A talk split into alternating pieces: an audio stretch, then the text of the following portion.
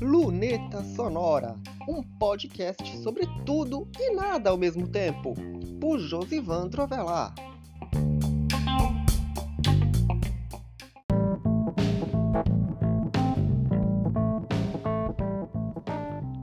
Essa abertura está sendo gravada minutos depois que eu finalizei o último episódio do podcast Luneta Sonora da semana passada. Que eu disse que eram seis minutos, mas na verdade fechou em sete. E se eu esqueci de dizer aonde o tempo estava chuvoso em 6 de maio, era em João Pessoa, na Paraíba. O episódio de hoje do Luneta Sonora é sobre mapas, pegando um gancho de um post que escrevi na semana passada, justamente falando sobre a precisão ou não dos mapas, ou melhor, dos aplicativos de mapas que você tem na internet. Falei até que era guia local nível 7 do Google Maps, e sou mesmo. Então, convite feito, bora para o episódio de hoje.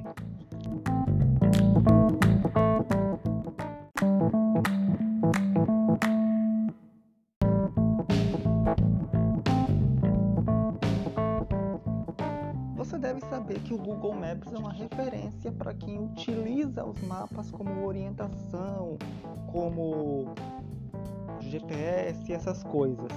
Mas nem sempre as informações que estão lá estão, de certa forma, corretas.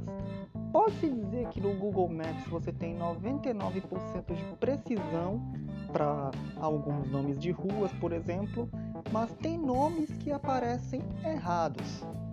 E essa foi uma das situações com as quais eu me deparei justamente na correção desses dados.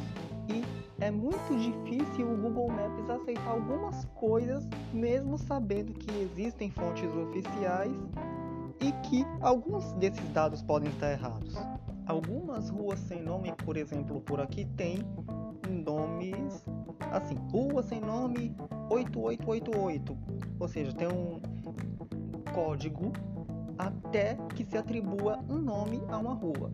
Alguns nomes já foram atribuídos, mas o Google Maps está tá um pouquinho difícil de aceitar essas mudanças. No OpenStreetMap também é utilizado como referência. Essas mudanças já são um pouquinho mais fáceis, até pela natureza aberta de, ser, de sua edição.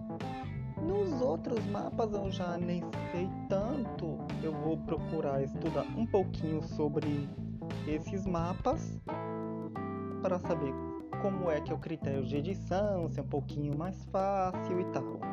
Mas algumas edições eu resolvi tomar por conta própria a decisão de fazer as edições. E é lógico que eu espero que em algumas o Google, o Google Maps aceite. Informação precisa é algo essencial tanto para quem lê o mapa quanto para quem depende dele para locomoção, trabalho, essas coisas. E uma informação correta é essencial para o um mapa. Então, você confia na informação que é transmitida ali?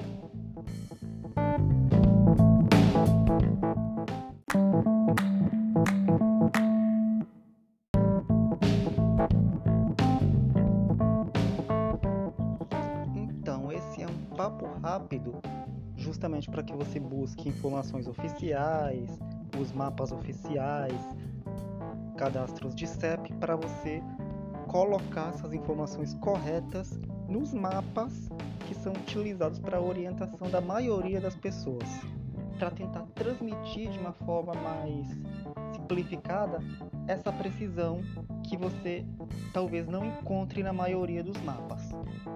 E bem, esse foi o episódio de número 33 do Luneta Sonora. Na medida do possível, toda sexta-feira tem um episódio inédito por aqui. E é isso. Até semana que vem. E espero que dessa vez eu consiga gravar ou seis minutos ou menos. Mas quem sabe posso gravar um episódio de mais de seis minutos. Mas é isso. Então, até semana que vem.